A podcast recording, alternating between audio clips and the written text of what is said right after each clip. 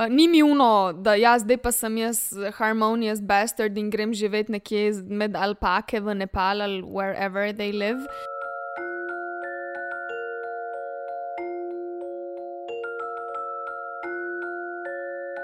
Jaz imam nov frfru. To ni intro. Ja, je. Jaz imam nov frfru. Včeraj zvečer ob desetih sem se postrigla. I love it. Odlično.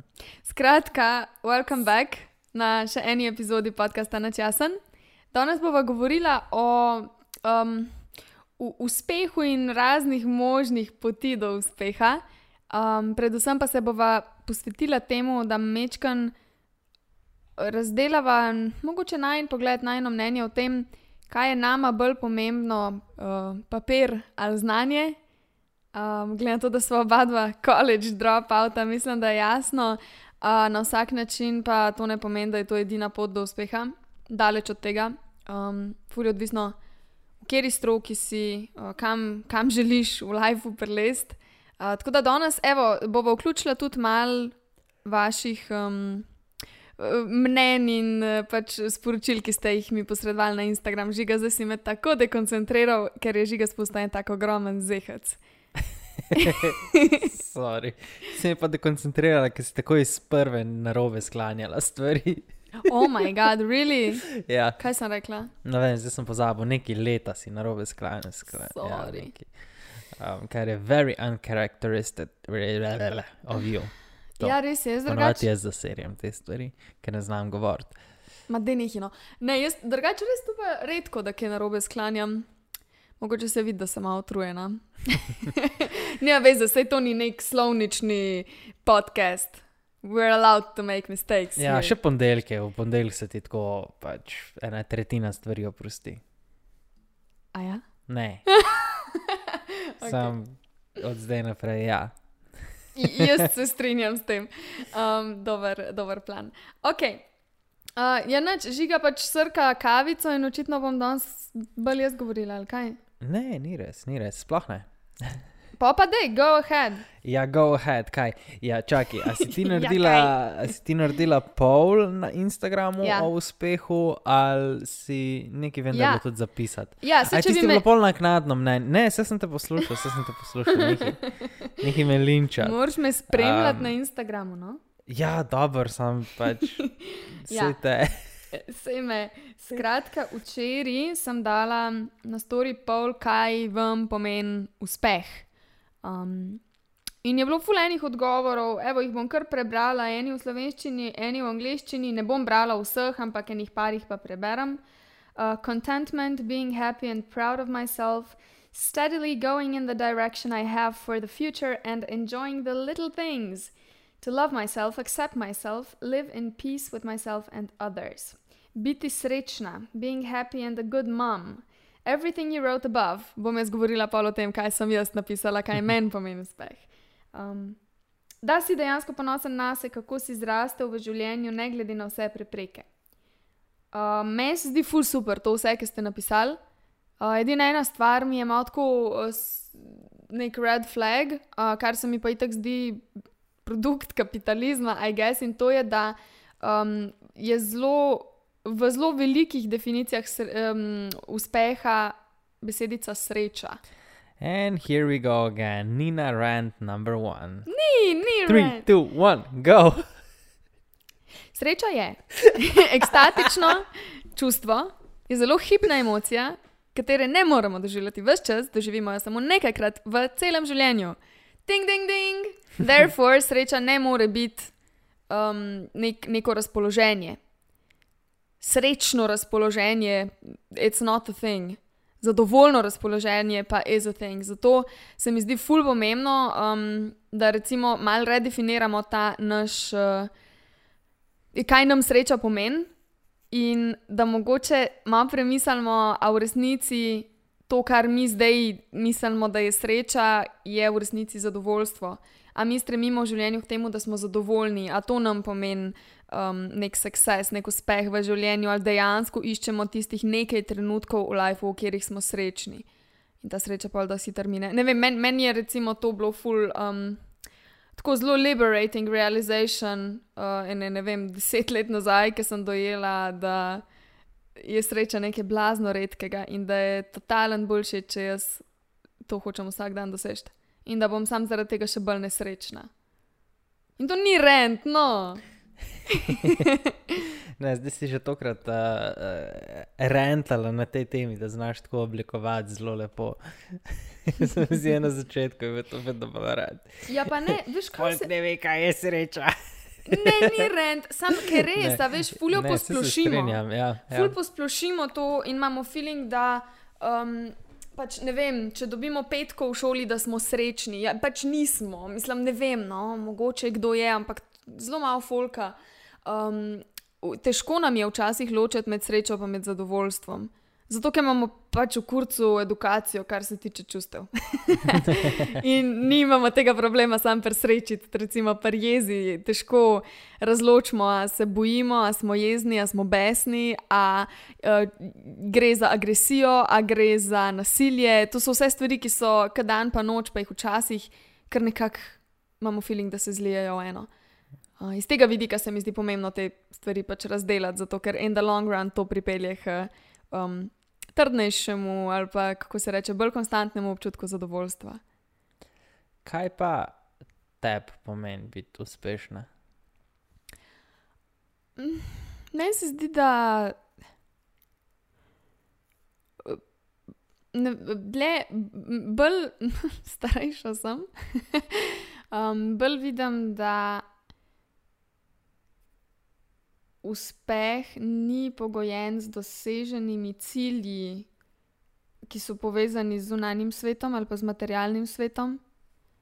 Um, vedno bolj nekako se osredotočam na to, kaj je znotraj mene, in ta moja vsebina se potem na, na nek hecen, magičen način manifestira v super stvari tudi v materialnem svetu.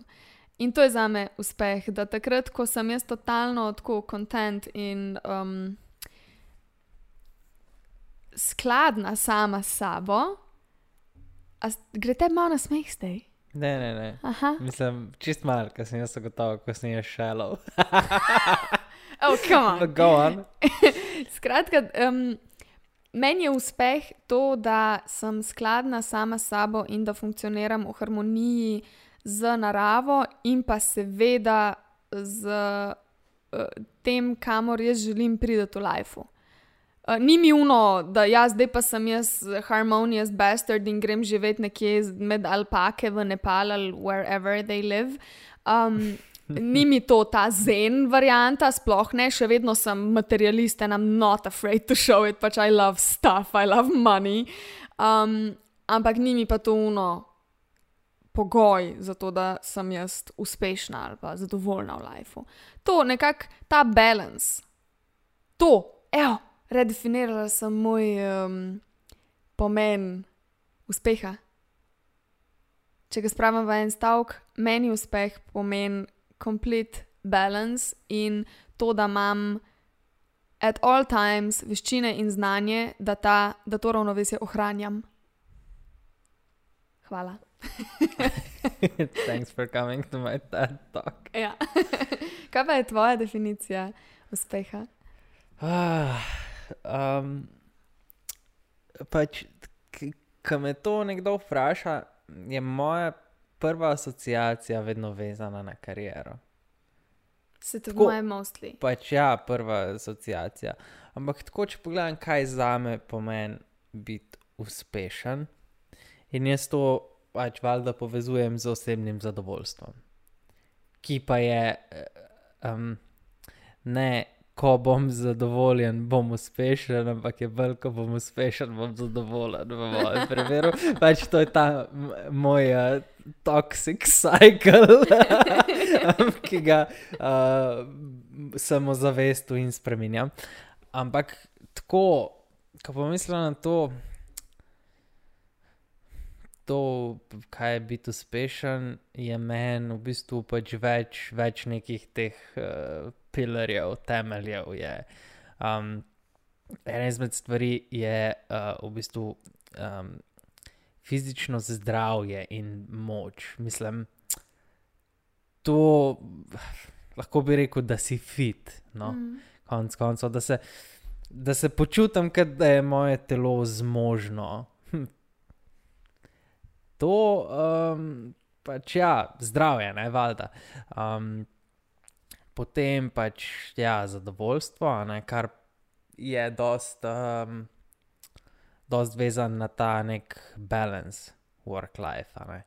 pravi, da imaš dost časa, da ješ kvalitetno hrano, da nisi pač skozi zapacana, ne, da imaš čas za, za to, da se premikaš, za to, da telovadiš, ni na nebulu telefon, medtem ko nekaj razlagam. Ej, no, če berem pisma bralcev, je benti. Čakaj, zdaj Dekoncentriraš me. Um, to, potem pa itak pač full velik del tega kariera, ki je meni pač full pomembna. ne.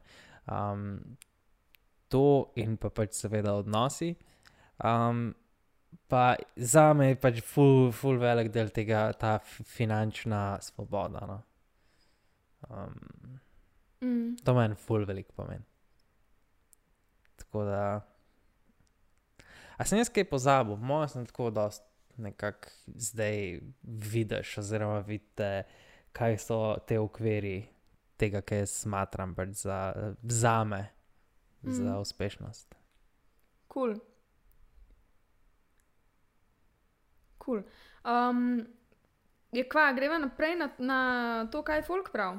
Ja, dej, plis, če jaz tako nekaj razlagam, ne več biti na telefonu, ki si me.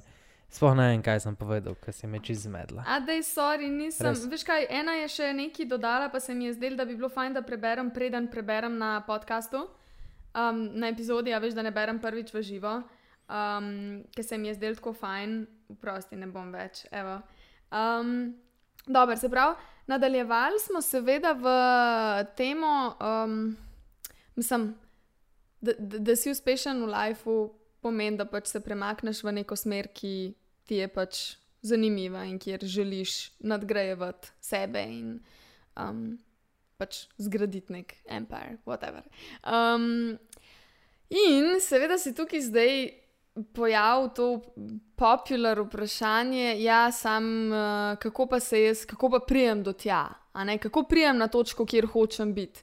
Starši pa učitelji v šolah nam bodo rekli, uči se, imej dobre ocene. Ne rečem, zdaj posplošujem, ne, seveda ne vsi, ampak zelo veliko lju- ljudi, zato ker pač so vzgojeni v našem sistemu, razmišlja tako, da, da prideš na neko dobro pozicijo v življenju, kjer imaš recimo ve- veliko stvari, ki si jih ti prej naštel, vključno s finančno svobodo, nek steady job, nek, ne vem, nek title, da rabiš nujno imeti neko formalno izobrazbo. Tukaj ne govorim, ajde srednjo šolo, mora, je fajn, če vsak naredi, a ne, brez, brez um, te mature si res dost v kurcu, če hočeš delati neki, mogoče kar ni popolnoma kreativno.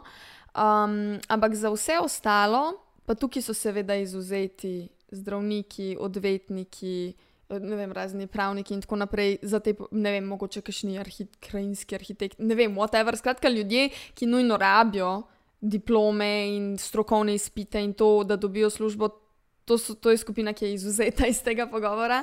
Um, mal sem zdaj to vse skupaj preveč zakomplicirala. Skratka, gre za to, da mene zanima vaše mnenje o tem, a se vam zdi bolj, zna, bolj pomembno znanje ali bolj pomembna diploma v današnjem svetu. Pač, če pogledamo Slovenijo, naše standarde, kaj se vam zdi bolj važen, papir ali diploma. In vas je. Papir ali diploma. A, znanje ali papir. Um, in vas je 83% odgovorili znanje, 17% pa papir. To, to se mi zdi fulcarsko, ker smo pač dejansko, mislim, na mladih svet stoji in na nas je, da spremenimo sistem, ki očitno je disfunkcionalen in diskriminatoren do ljudi, ki um, ne ne želijo biti del sistema, recimo tako, kot midva žiga. Naj bi lahko Slovenija živa požrla, pa bi delala midva nekje v enem lokalu ali pa nekje, pa bi totalno mogla se presati na eno kreativno energijo in ideje in to. Um, pa, pa po drugi strani se mi pa spet zdi, da ja, sam. This could have been us, but it's not us, zato ker smo se drugače odločila. Hmm. Kje je razlika? Ha, kje je razlika? Mislim, pač. Ja. pač, kak, ja. Razlika je povsod, ne? Mislim, razlika je v, na začetku v neki ideji in zagnanosti. Mislim, ti si lahko za- za- zagnan, kako hočeš biti, sem, če nimaš neke smeri. Um, Kaj pa to, da Pač- verjameš vase? Brezpogojno. Misliš, da je to razlika? Zdaj mi je to kapnil. ne, Ne? ne. Okay. Jaz do včeraj nisem verjel vase, pa le koliko stvari mi je ratal. Ker sem jaz verjela, vate. Ne, jaz sem bil vse skozi tako, well, this might fail spectacularly, ampak pač. A pa dobro, ne, Meni sem. men ni to pogoj, da verjamem vase. Mislim tako, pač ne to brezpogojno. Pač uno, Mhm. verjameš, da, um, da lahko probaš. Mogoče No, pa saj je to, to, um, da se ne bojiš, uh, da ti spodleti. Mm. To je velik del tega. Mislim, ker pač moraš embracati to.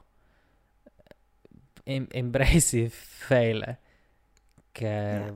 smo spet pri tem, da pač prvo enostavno pač ne morete kar rata vedno vse iz prve, ker je kičast in life doesn't work that way. Um, in tudi pač konc koncev je to slabo zate, ker se pač ne naučiš. Tega. Ja. Lih danes sem na enem podkastu slišal nekaj, oh, pa bom zdaj spet čist na robe povedal, bom probal ekstraktati bistvo. Za nekoga, ki konstantno zmaguje in mu konstantno ratuje, se mu pol zdi, da je pač, da je. Da to tako pač je in da si on zasluži, zato ker pač mu vedno rata, Oh, kako je bilo, fakt, če sem zdaj to zbočeral. Ampak v bistvu, da pač, če ne fejlaš, ne, ne priješ ti do te sam, samo refleksije, pa ne analiziraš situacije. Ampak pač, če, sam, če ti vedno vse sam vrata, se ti začneš počutiti entitled, da ja, seveda, jaz se pa full trudim, pa mm.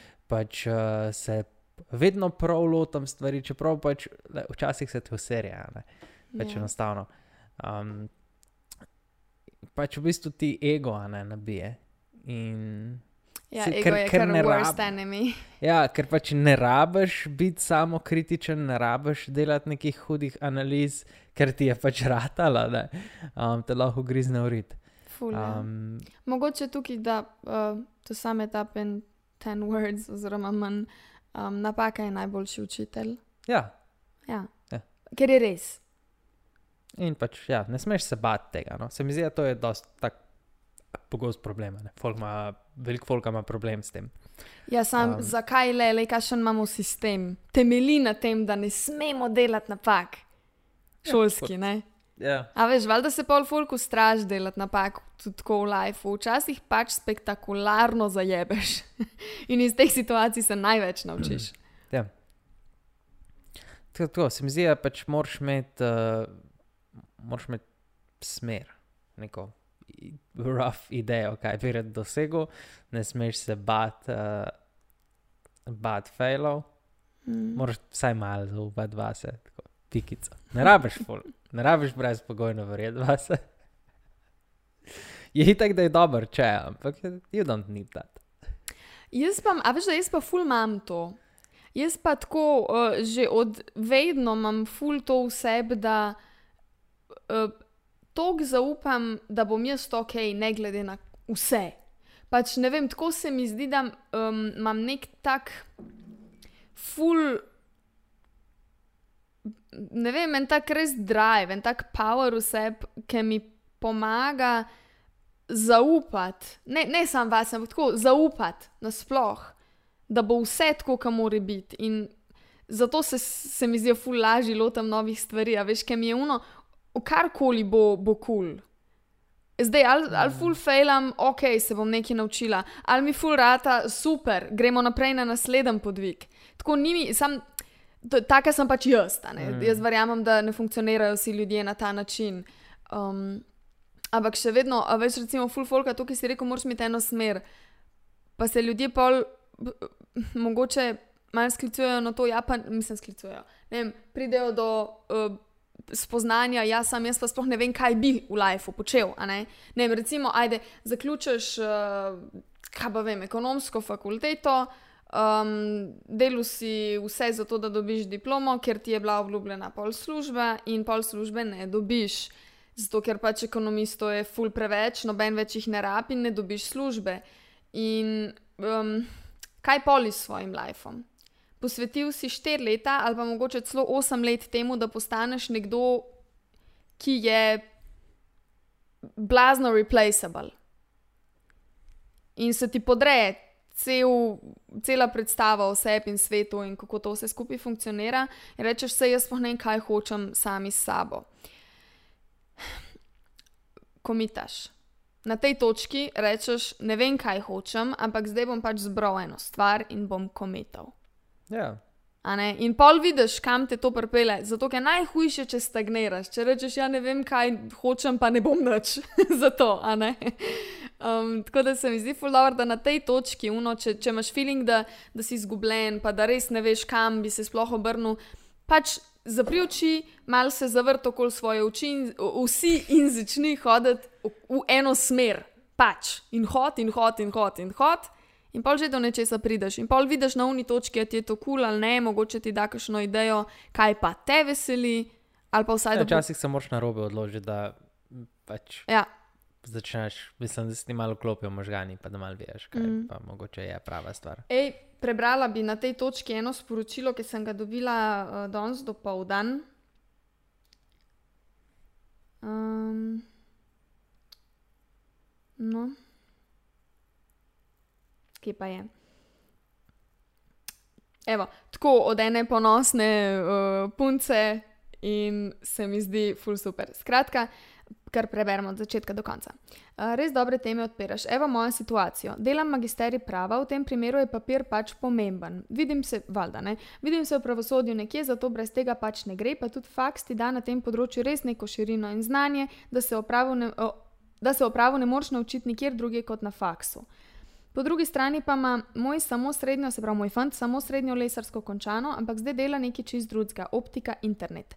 Tega vsega se je naučil samo prek prakse v službi. Je zakomplicirano in naporno delo in sem nerealno ponosna na njega, njemu pač ni do klasičnega učenja in se je naučil prek prakse, zdaj je pa noro dober v tem, kar dela in mu gre v službi super.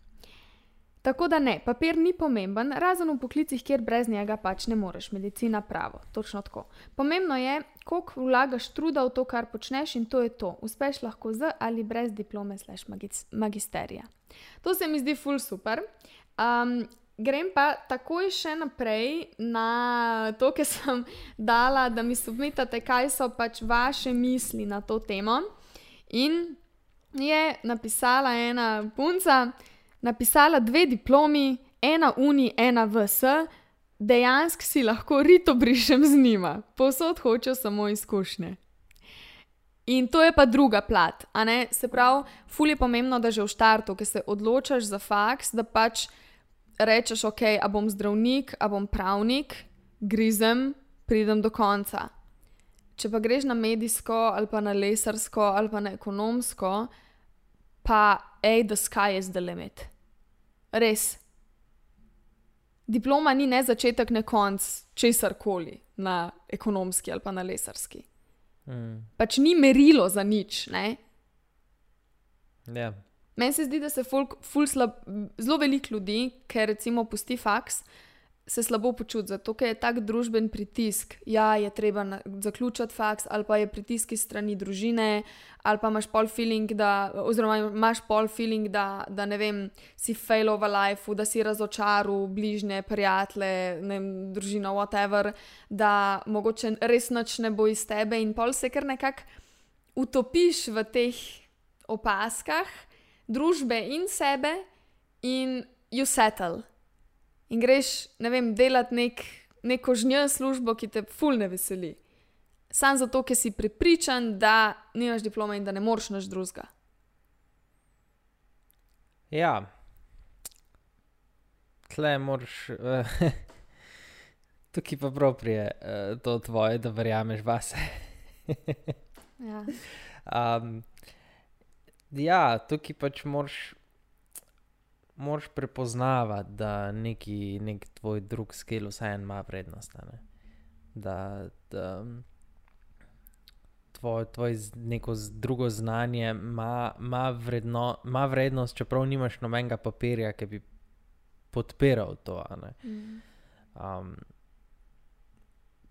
pač tle moraš nekako v ta mindset prijeti, mislim, to, to sprejeti. Ja, da znaš sebe ceniti. Ja. Ker to je ful. Ljudje smo začeli sebe ceniti samo na podlagi ocen v šoli, že v osnovni šoli se to začne. Pol v srednji šoli, pol na faksu.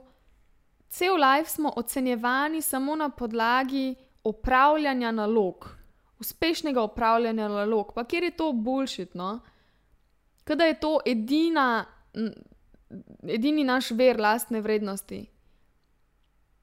Meni se zdi to ful škodljivo um, in tudi to se mi zdi tako ena izmed največjih pomankljivosti trenutnega vzgojno-izobraževalnega sistema, da, da dajemo poudarek samo um, na neko um, po, um, repetitive uh, behavior, kar iz, uči strani, u- iz strani učiteljev, Mhm. kva mi je danes.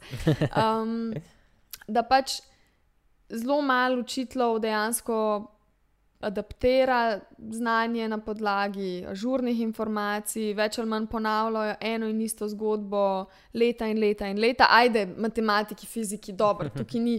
Ampak ne vem, se mi zdi pa vseeno, da bi bilo bolj zanimivo, če bi se bolj osredotočili na tak človeški pristop vsemu skupaj. Pristop. A sem rekla prostop? Pristop. Mislim, da si rekla prav. Pristop. Kaj je, res danes sem pa Kakšen nekaj bi pa bil bolj človeški pristop? Predvsem, da so čustva dovoljena in da so čustva neki ok. In da so tudi učitelji, da se ne bojijo biti ranljivi, recimo pred, pred razredom. Da ni uno, jaz sem avtoriteta in me ne morete poslušati, ampak da, da se v štartu gradi nek mutual respect. Ne? Jaz spoštujem tebe, ti spoštuješ mene, jaz ne izrabljam avtoritete, ampak sem tukaj zato, da ti nekaj dam, nekaj dobrega dam. Ne prosim te, da je tebi to zdaj najbolj zanimiva stvar na svetu, prosim pa za enako mero spoštovanja nazaj. Poslušaj me in to je to. In če bi se učili te empatije ne, in aktivnega poslušanja v šoli, goes both ways, ne, ne samo, Ja. yeah. da um, otroci poslušajo učitelje, ampak da tudi učitelji znajo poslušati otroke.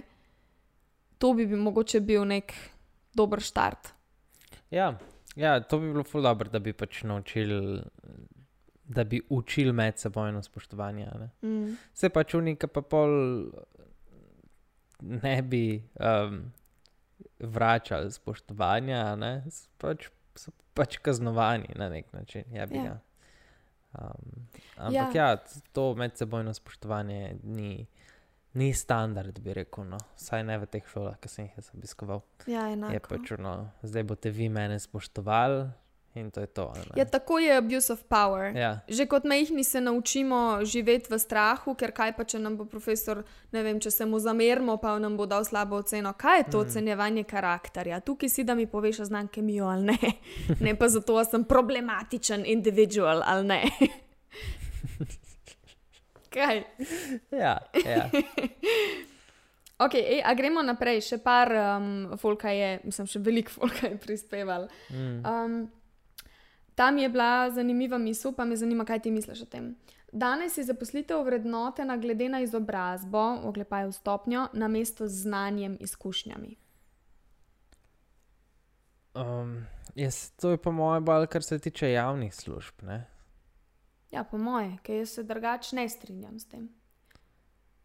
Ja, pač zdaj ne vem, kako je, ampak vem, da kar se tiče nekih javnih služb, imajo pač uno, ja, le ta stopnja obra- izobrazbe rabiš, da priješ na to pozicijo in boš v tem, uh, tem pač uh, bracketu plačane. To se mi zdi Um, kul, cool, ampak pač ja. na, na tem delu. Ne? Ja, Ampak ni pa nujno, da se vsi omejimo na ta del. Ne? Ja. Saj, there's a lot of other things out there. mm, Tako da meni se zdi, da je danes zaposlitev vrednotena glede na, izobrazb, na stopno izobrazbe znotraj teh javnih služb. No? Ali Ja. mislim, Po moje. pa dober. Ja, ja v Ker bistvu, kar je ja. privatnih podjetij, pač vsak, ki ni glup, bolj cen uh, izkušnje in nek value, ki ga, Ja. ja. ga pač človek prenese. Ne. Vedno več je Tim- tega, se mi zdi. Ja. Ja. Ti moraš pač na papirju imeti lih tok, da, da kdaj, ko napišeš mail, da je dost appealing, da, da te pošljajo na. Da te povabijo na razgovor. ne. Se pravi, kreativen moraš biti. Ne? Ja, znači moraš pač svoje izkušnje pač lepo opisati, pa moraš uh, dobro izpostaviti svoje lastnosti. Mm. Pač tako, če si, če si dober, rabiš sam prijeti v isto sobo z njimi. To to. Ja, to je vse. pa, pa moraš malo teh people skills vklopiti. Pa, pa Ja. to. Um, ok, valjda hodim na faks, da dobim znanje, ampak da bom dobila službo, rabim papir, tri pikce. Naslednja, trudim, slash delam za oboje, uh, znanje in papir. Pa kot za papir je napisala kao potrditev, da si dosegel, kar si si zadal, in priznanje zase. Um, jaz tega ful ne gledam tako. Uh, meni je to tako, kot da bi šla na olimpijske igre samo zaradi zlate, da pridem s- do zlate medalje. In da če ne dobim zlate medalje, je vse vreden en kurac. Pač tako, meni se ful zdi ta mm. mindset, da si osredotočen na nek tak cilj, kot je diploma, medalja, ne vem, pokal, pohvala šefa, um, da na ta način to, kar delaš, izgubi purpose, izgubi čar. Kaj pa ti misliš? Ja, ne nujno, no. jaz ne bi rekel, da nujno. Um, Bi res. Ja. Pa če tako, če študiraš, pol ti je nek cilj, ta diploma, whatever, pač karkoli je na koncu, ker je neko oprijemljiv, kvantitativen pis, da Ja. pač je neki vrednot, a ne to, kar si delal. Ja, sam, a Um, res ovrednot to, kar si delal. Mislim, pač ne, sam je the simple way, a ne. Ja, pač da se zmeriti. To znanje, kao, ki si ga ti pridobil v tem. Mislim, ja to, ne kao, pomeni, ja, to ne pomeni, da, da je to pač točno ali pa karkoli. Sam kao pač se da zmeriti. Kot da pač ja, štekam to. ne. Sej, Mhm. mislim, znanje pa papir gre to doskrat uh, z roko v roki. Sam pač fora v tem, da ti ne stagniraš, ko dobiš neko potrdilo, diplomo, whatever. ne. Ja, se to, se mi zdi, da Pač se pa realno se v večini stvari um, šele zares začne tvoj proces učenja, ko Ja. ja. dobiš nek ta papir. a Ne? Pač to, to znanje, ki ga dobiš do diplome ali pa do magisterija, niti približen To je ponavadi ni bluno, dovolj. ratal ti je tako daleč, da se lahko zdaj začneš zares učiti. učiti Ja. o tem. Ja. Pač, whatever je pač to tvoja Ja. ja. smer. Se strinjam. Um, okay. V bistvu so vse sprejemci. Vse so sprejemci. Ja. um, kaj ti pomaga narejen faks, če pa ne moreš službe dobiti v tem, ki si šolan? Ja, is shit. Um, predvsem se mi zdi, da je pomembno tistim, ki jim je kadarkoli bilo rečeno, da jim ne bo ratal. Tukaj lahko pa jaz povem, ful velik. Um, mogoče, a, ajde, bom začela z zgodbico, kako sem jaz bila odlična v srednji šoli, pa noben ni verjel, da bom. Uh, noben, vključno pač z mojo družino, noben, noben, razen žiga. Ti si, a si ti vedel, da bom ali si bil malo tako, in a bo ratala, ne bo ratala. Mislim, jaz sem bil tako, pač ne bom se čudil, če ti rata. Pač, mm. -hmm. no, ja, Okay, skratka, začel se je tako, da sem jaz um, zamenjala dve osnovne in tri srednje šole, in tretja srednja šola je bila medijska. In prvi letnik sem kom izdelala, zato ker mi je bilo full vse. In rekla sem, Sem ok, imela aj- popravce. Jaz sem imela popravca, informatiko, um, kar nekaj mi je bilo. Rekla sem, tle sem sam zato lih, da naredim, zato ker vem, da je to moja zadnja šansa za um, za ston srednjo šolo. In ajde sem zdelala z dvojkami, pa z enim popravcem. In v drugem letniku je pa neki tam polovica, druga polovica drugega letnika je pa neki kliknilo meni in sem bila suno, hm, hm, maybe pa res bi kaj. A je bilo to v drugem letniku? Ne vem. Ne vem. Drug pa tretji letnik bila še tako barely passable. A ne, pol je bil, ne, v tretjem letniku sem bila če, um, četrta, sem bila prav dobra. Um, po mojem je bil začetek tretjega letnika, to, ki je mene nekaj udaralo v glavo, da ne delam to za nobenega drugega, da jaz nisem v tej šoli zato, da jaz eh, komu kaj dokažem, da jaz nisem tam zato, da bo moja mat eh, srečna, ampak da sem zato tam, da se nekaj naučim in da bom iz tega znanja pol dejansko lahko nekaj naredila v lifeu. Um, in sem jaz rekla, prav spomnim se na začetku tretjega letnika, sem jaz rekla, evo, jaz bom pa letos prav dobra. In vsi domači, ha, ha, ha, itak da boš, na zadnje si bila prav dobra v petem razredu osnovne šole, ha, ha, ha, never in your life boš ti prav dobra. In sem bila prav dobra. In v četrtem letniku, pravim jaz na začetku leta, evo, jaz bom pa letos odlična.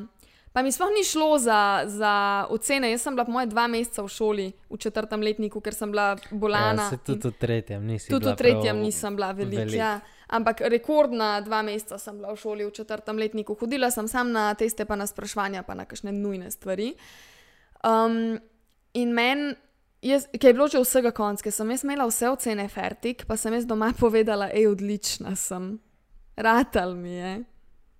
So bili uno, ne, ne verjamemo, dokler ne vidimo papirja. Ne verjamemo ti, da si odlična. Moja mama, pa moja babica in dedek. pač se ni bilo nič slabo namerno, sam mislili so, da jih zabavam. Ker pač se jim to ni zdela realna možnost. In pa, ko sem prš, prišla iz pričvalom, babi pa k dedju, pa nismo se dobili, prav spomnim se. Um, bila tudi mami tam in jaz pač jim dam v roko spričval.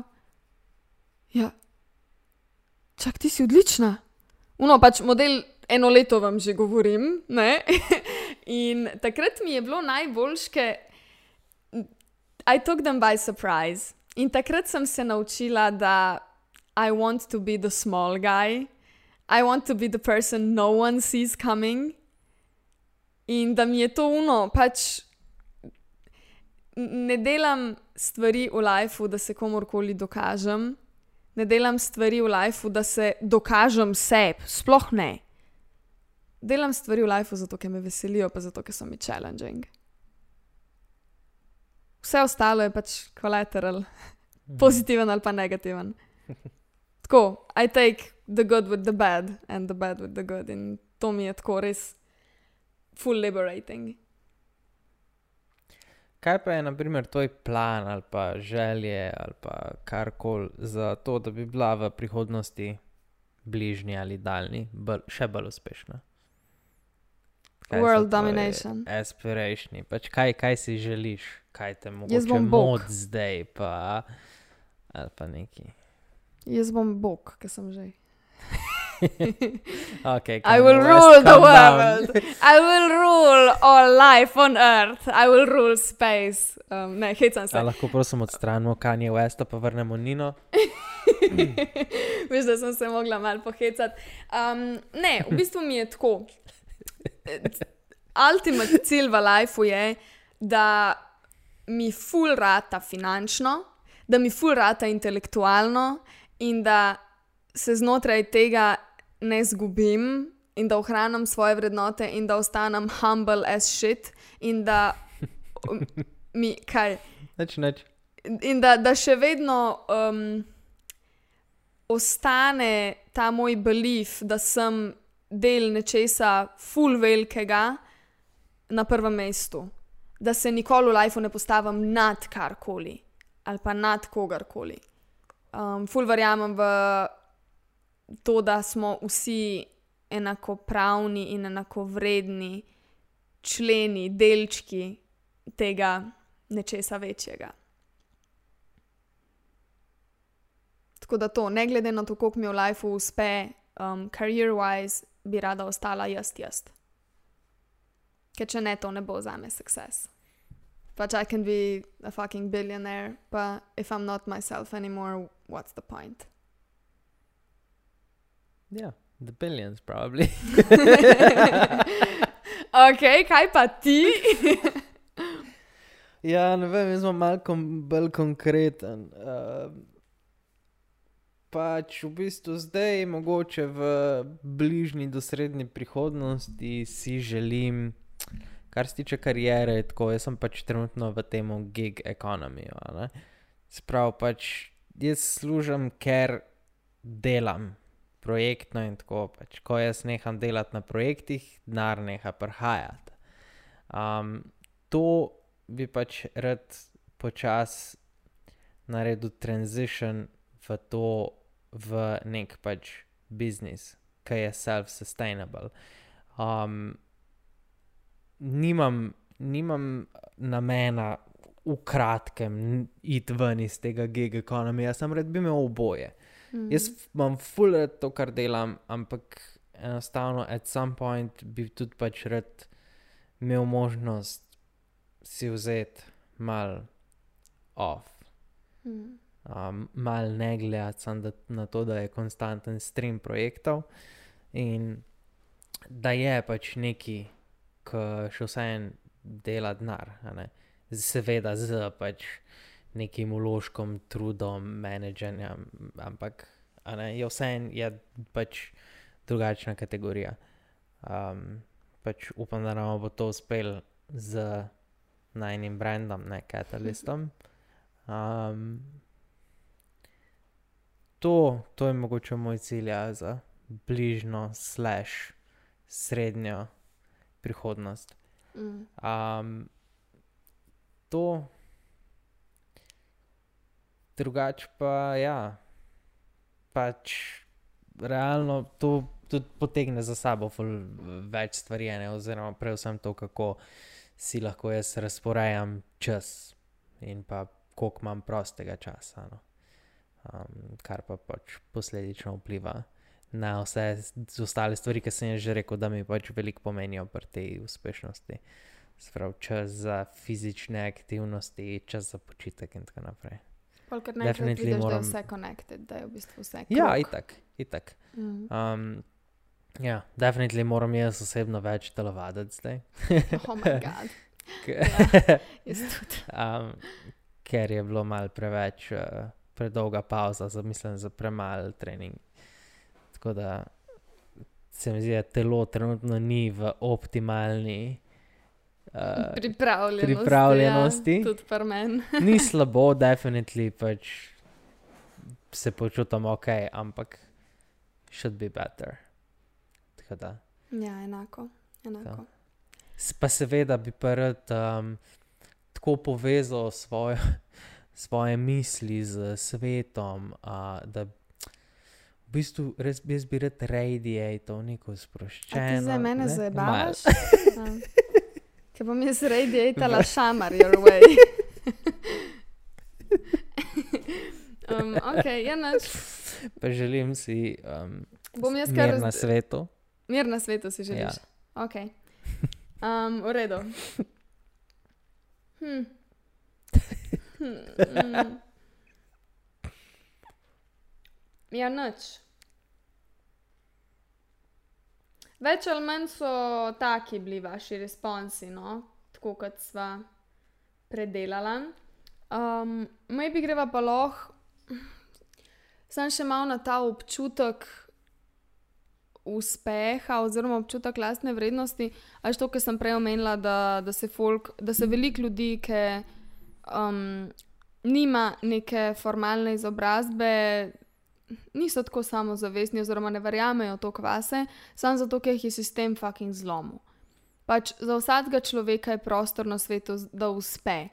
Um, imamo full enih alternativnih načinov za pridobivanje znanja, full se lahko enih stvari pač samo inicijativno naučimo, ne rabimo v šolo hoditi za njih. Ja, pa realno se full hitrejš naučiš stvari. Full hitrejš, mislim, šola je tako waste of time, zato ker je. Ni, šola je narejena pač na neko, uh, na neko zlato sredino. Se pravi, uni, uh, neka zlata sredina med unimi, ki se ultra počasi učijo. Mm. Oziroma, se mi zdi, da je bolj prilagojen na une, ki se ultra počasi učijo, kot na une, ki se hitreje učijo. Ja, se. Zato, ker pač morajo paziti, da noben ne izostane iz tega. In je mogoče na, na zadnje tri četrtine Mm. ja, nastavljene. In če se ti pač malo hitreje učiš, si pač upizni. Ja. Zato, ker zgubiš full časa. Ful časa zgubiš. Um, ja. To je pa tudi, se mi zdi, ena stvar, ki se jo da natrenirati. Hitrost učenja, hitrost dojemanja, hitrost razvijanja. Ja. In ko se ti začneš sam učiti stvari, kjer nisi vezan na neko skupino, Mm. ne, v tem primeru razred ali pa karkoli, ki imaš ti na voljo vse te informacije, ali pa si vezan mogoče samo na enega mentorja, ti lahko toliko pospešiš pridobivanje in procesiranje informacij. Ja. Pač dobro, tudi če imaš neko službo zraven, si pač omejen s količino energije, ampak tudi tukaj se da vse to optimizirati. V vsakem primeru si lahko pač hitrejši kot neke um, te ustanove, faksi, Ja, ja, ja. srednje šole, whatever. Ful. Um, meni se zdi, da je šola pač tako, kot si rekel. Ja, se strinjam s tem, kar si rekel, ampak se mi pa zdi tudi, da je del enega sistema, ki počasi izumira in da ni optimizirana na 2021. Da sam sistem dela več škode kot dobrega, zato ker se mi zdi, da v večini primerov ful ubija kreativo, pa uh, ability lastnega kritičnega mišljenja, ker pustimo, da nas kritizirajo drugi.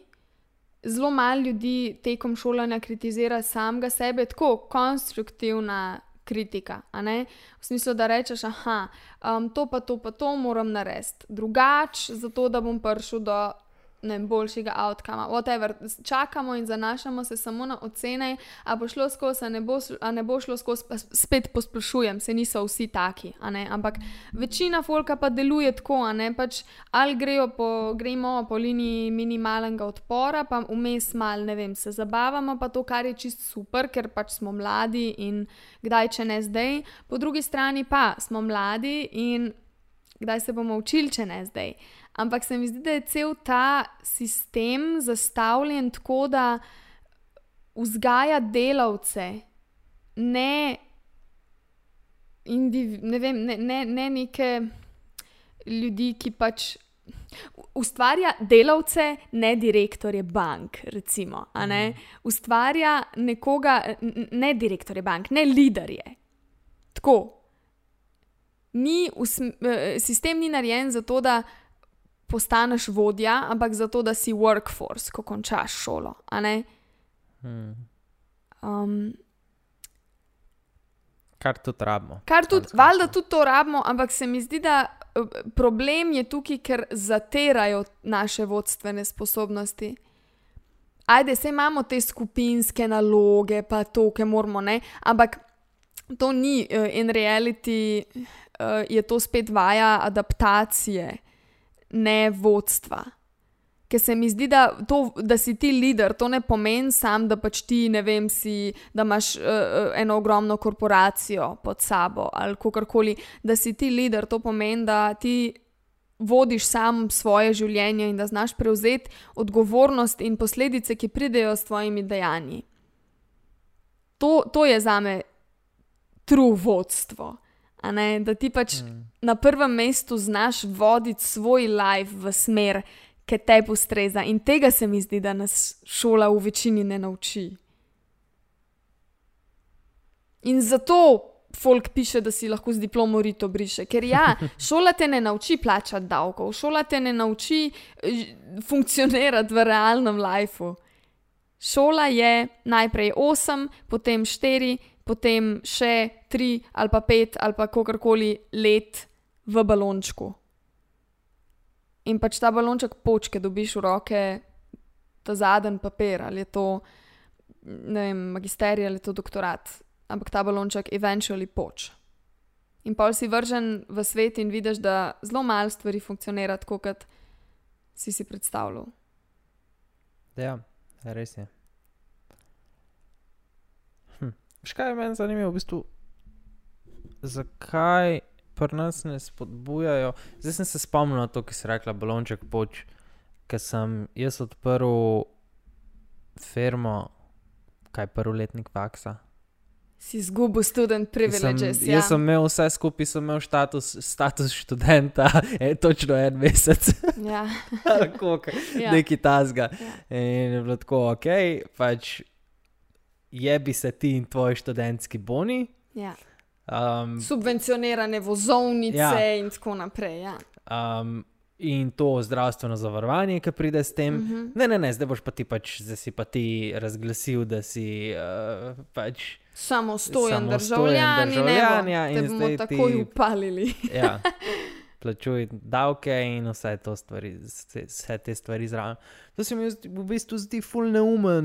Mislim, pač meni takrat ni, mislim, mi je bilo dosto vse en, tako pač. Ne, nisem se zanašal na neke te študentske um, p- a, privilegije ali Mm. whatever, prednosti, ugodnosti, whatever. Um, Sam se mi zdi pa neumen, zakaj pač, zakaj ne bi podpiral to, da folk že na faksu. Ja, Žiga, to je odličen strateški mov države, zato da se čim manj folka, čim manj izobrazi in čim manj osamosvoji, zato ker prestrašene in neizobražene ljudi, ki se ne znajo postaviti sami zase in ki ne znajo razmišljati s svojo glavo in se ne znajdejo v lifeu, je lahko voditi. To je as simple as that. To je pač naša krasna država, pač, ki ne dela v dobro ljudi. To je zdaj pokazala ja. multiple times. Mislim, tako glupo je, res bi lahko uh, to podpirala. Ne, um, ne Ja. ja. pa, da ti pač v bistvu da mesič, ali, ali študiri, ali pa deli. Ne. Mislim, Ja. oziroma, če misliš delati med tem, ko študiram, študiraš deli to prek študenta. Ja, pač ful, Mislim, ful samo, to so pa samo jobi, ki so pač listed tam. listi tam, pa tudi čaki malo to, država največ od tega dobi. A veš? Ja. Koliko študentov pobere? Mah, ne vem, bolano veliko. Skoraj 40 posto. Nekaj takega, ja. Bolano Ja, veliko. Ja. Ful izkoriščanje workforca. Zato, da kot študent si plačan, ne vem, 6 evrov na uro, in pol, ko nehaš delati študentsko delo, si ful vesel, ker imaš 10 evrov na uro. In se ti to zdi bajna plača. In rečeš, wow, zato je bilo res vredno hoditi v šolo.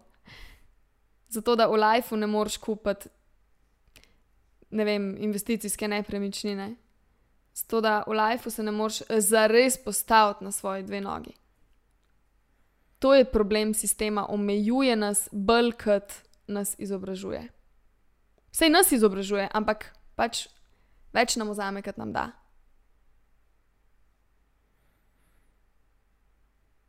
Pa spet posplošujem, a ne? Ni vse tako črno-belo, ampak sem, v mojih očeh je v večini primerov tako. Ja. Pa veš, kaj sem še hotela pokomentirati? Ta trud. Kjer trud? Ja, ta trud, ke, na katerega se vsi ful naslanjamo. Ja, To, kar sem jaz prej rent. Ker nam, the microphone. ja, ja, ja, ja. Um, ja, ne, se mi zdi, da tako folk se. To sem ti prej hotla že komentirati nazaj, pa sem rekla, ne bom, bom rajš on the record. um, ta občutek, da smo entitled do nečesa samo zato, ker smo se potrudili. Ja. Ne gre to. Pač, oh moj bog. To, to, to mi je fuluno.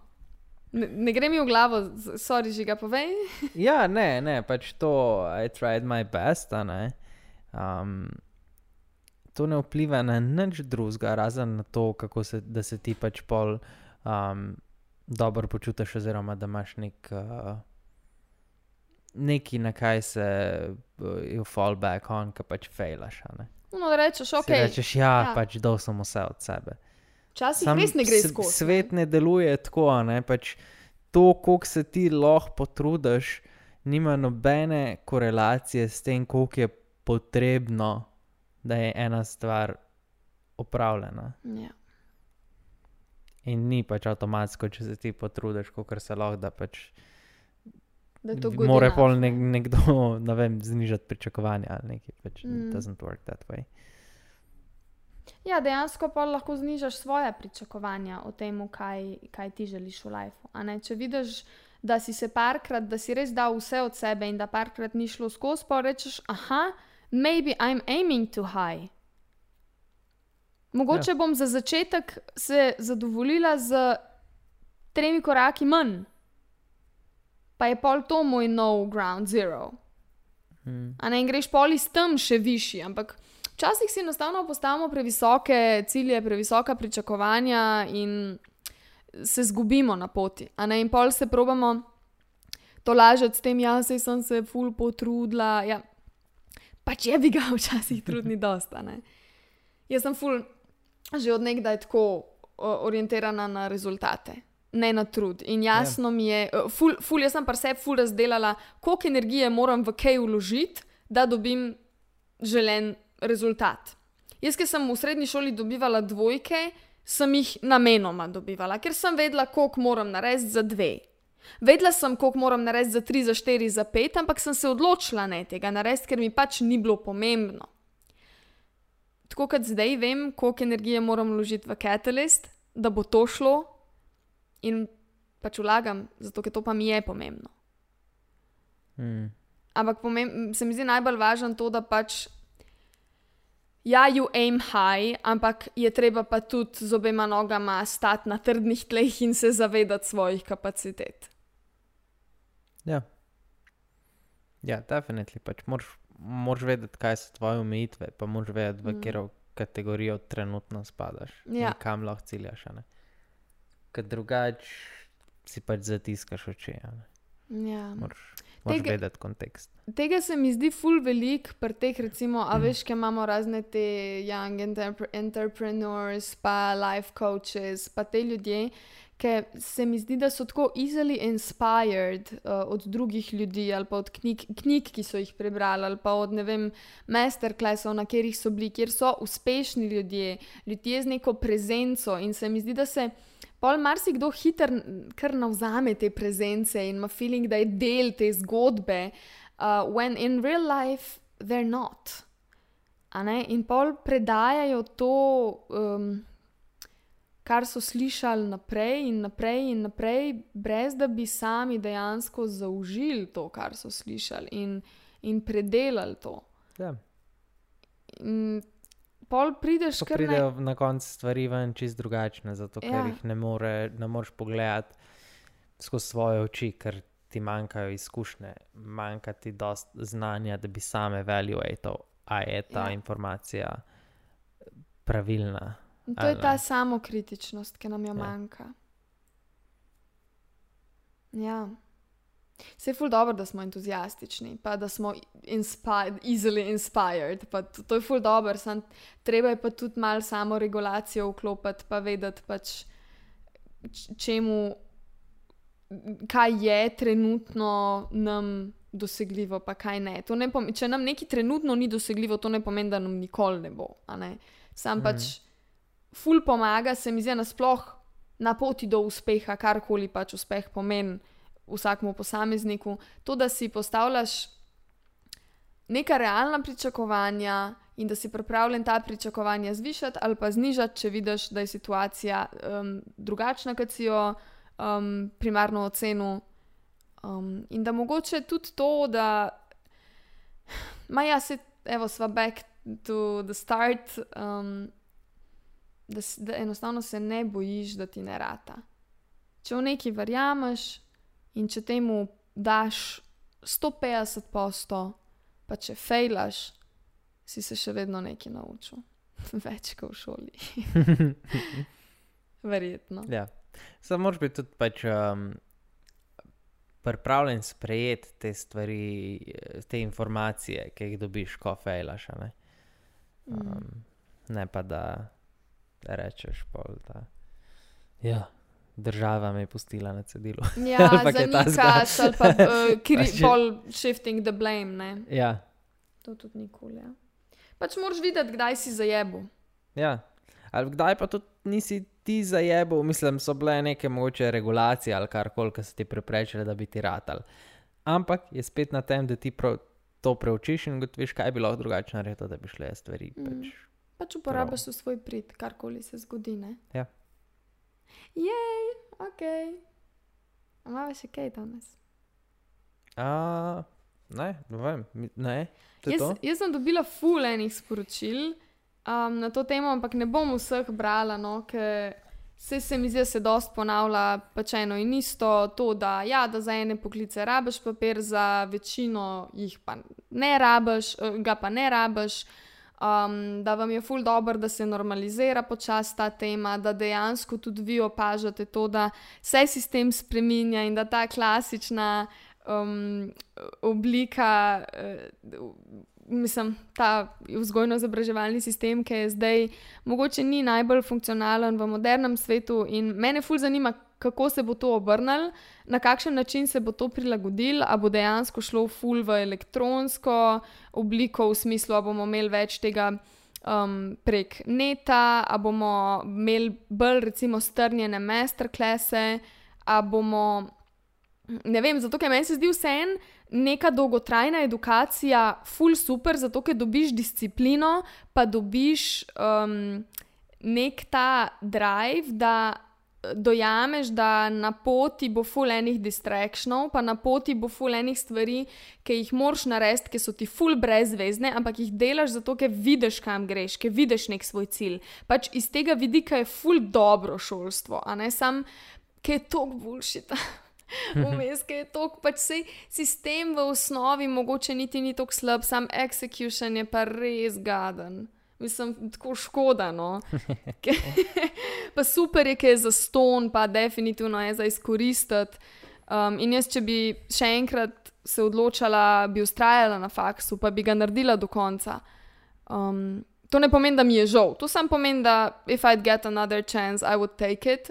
Pa mogoče se bom upisala še na kakšen faks tudi tako. Mislim, jaz itak študiram zdaj TA, drugo leto zaključam, tako da bom imela diplomo in papir, s katerim si bom lahko rito brisala. Um, ne vem, ne vem. Zanima me, kam, kam se bo vse skupaj to obrnilo. Ja, bomo videli, ne? Jaz pa nič ne študiram. Ne, I'm done. you're done. Ja. Ja, se, se mi zdi res, mislim. On my way to running a six figure business, pač couldn't care less za faks. To je bolj tvoj mentality, ne? ja, mislim pa, če se učim, pizda vsak dan kaj. Um, Ja, realno, sem pač ne. Um, ne vem, lej, vse mogoče pa bom. Kdaj še kakšno stvar šel, ne študirati, zihar ne, no, na faks, ker pač nimam potrpljenja za to. Sam izobraževanja pa, definitivno. Ja, valjda si to pa tudi jaz skozi. To pa se mi zdi, da kar zagrabam opportunities, fulje teh seminarjev, ki jih imamo um, v sklopu tega mojega izobraževanja, štiriletnega uh, transakcijska analiza, fulje teh. Um, Ne vem, recimo od uh, Slovenske zveze psihoterapeutov, tukaj je ogromno enih seminarjev, webinarjev, ki so full super, full zanimivi ljudje govorijo. In se mi zdi, da itak na teh stvarih so une res useful stvari. So Hmm. realni primeri, vidiš, kako folk v praksi dela te stvari. Tako to meni ful, ful, ful, zanimivo vse. Tako da, ja, a veš, da jaz tebe tudi si, to, tebe si pa res ne predstavljam na faksu. Ja, ja. Nim, kot sem rekel, nimam več potrpljenja za um, klasično izobraževanje. Mm. Ja, jaz, jaz tudi po moje ne bom nikoli več tako, da bi prav šla na faks. faks. Če bi lahko u, u, učil, bi lahko na faksu, ne mogel pa. Že zdaj s tem, kar veš, že ga bi lahko učil na tem faksu, ki si ga pustil par let nazaj. Ja, ja. Ne, to je bilo pa res tako noro. Tle, ki smo mi dva hodila, um, Akademija umetnosti, Univerza v Novi Gorici. To je pa tak cirkus. To je pa prav tak cirkus, da ne moreš verjeti. Um, mislim, vse. Pa, ne, pa prav cirkus, prav zabavno je bilo, sploh ne morem drugega Ja. reči. Je se glej Miha, ne, Godec. On Ja. ja. je učil na faksu, a jih je hkrati delal v magisterij. Ja. na tem faksu. Mislim, učil. Imel je delavnice, ampak imel jih je redno, vsako leto, pač Mhm. po dve, I Mhm. think. Zato, Ja, ker ja, je ja. pač enostavno. Boljši od vseh Od- profesorjev tam. Ja, ja. ja. Pač. In učil je useful stvari. Mm. Zvezi s fotografijo. Pač. No, to, na mladih svet stoji. A ne? Ja. Zaključiva za danes. Dejva. Super debata je bila. Ja. A že vemo temu za naslednjič? Um, ne, imaš kakšno idejo? Ne, Ne. malo premisliti. nimam. Ampak mogoče bi lahko naslednjič malo povedala o tem, kako se pripravljava na launch um, Catalysta. Ja, jaz sem za. Jaz sem za. Lahko spet okay. mal, mal, Ja, nek grejo update, ker se mi zdi, v- smo res pač smer. Ja, Finiširamo. zato, lo, se pravi, danes je ponedeljek, 2. august uh, in launch je 24. Ja. augusta. Znači, dobre tri tedne. Pač I'm scared shitless. Res, jaz imam želodec v možganih. Prav, puls imam nad 100 skos. Ja. Pač, to je ono, kar misliš, veš, pač pred launchom, un- par mesecev nazaj, se imamo dosti časa, da vse uredimo. Ja, itak, da bo šlo vse v last minute skozi, ne. ker je enostavno tukaj enih detajlov. Pa nič Pač, nismo zabušavali vmes. ja, ne. ja, nismo zabušavali, samo pač, ko se lotiš nekega novega biznisa v sektorju, v katerem ne veš prej nič, ja.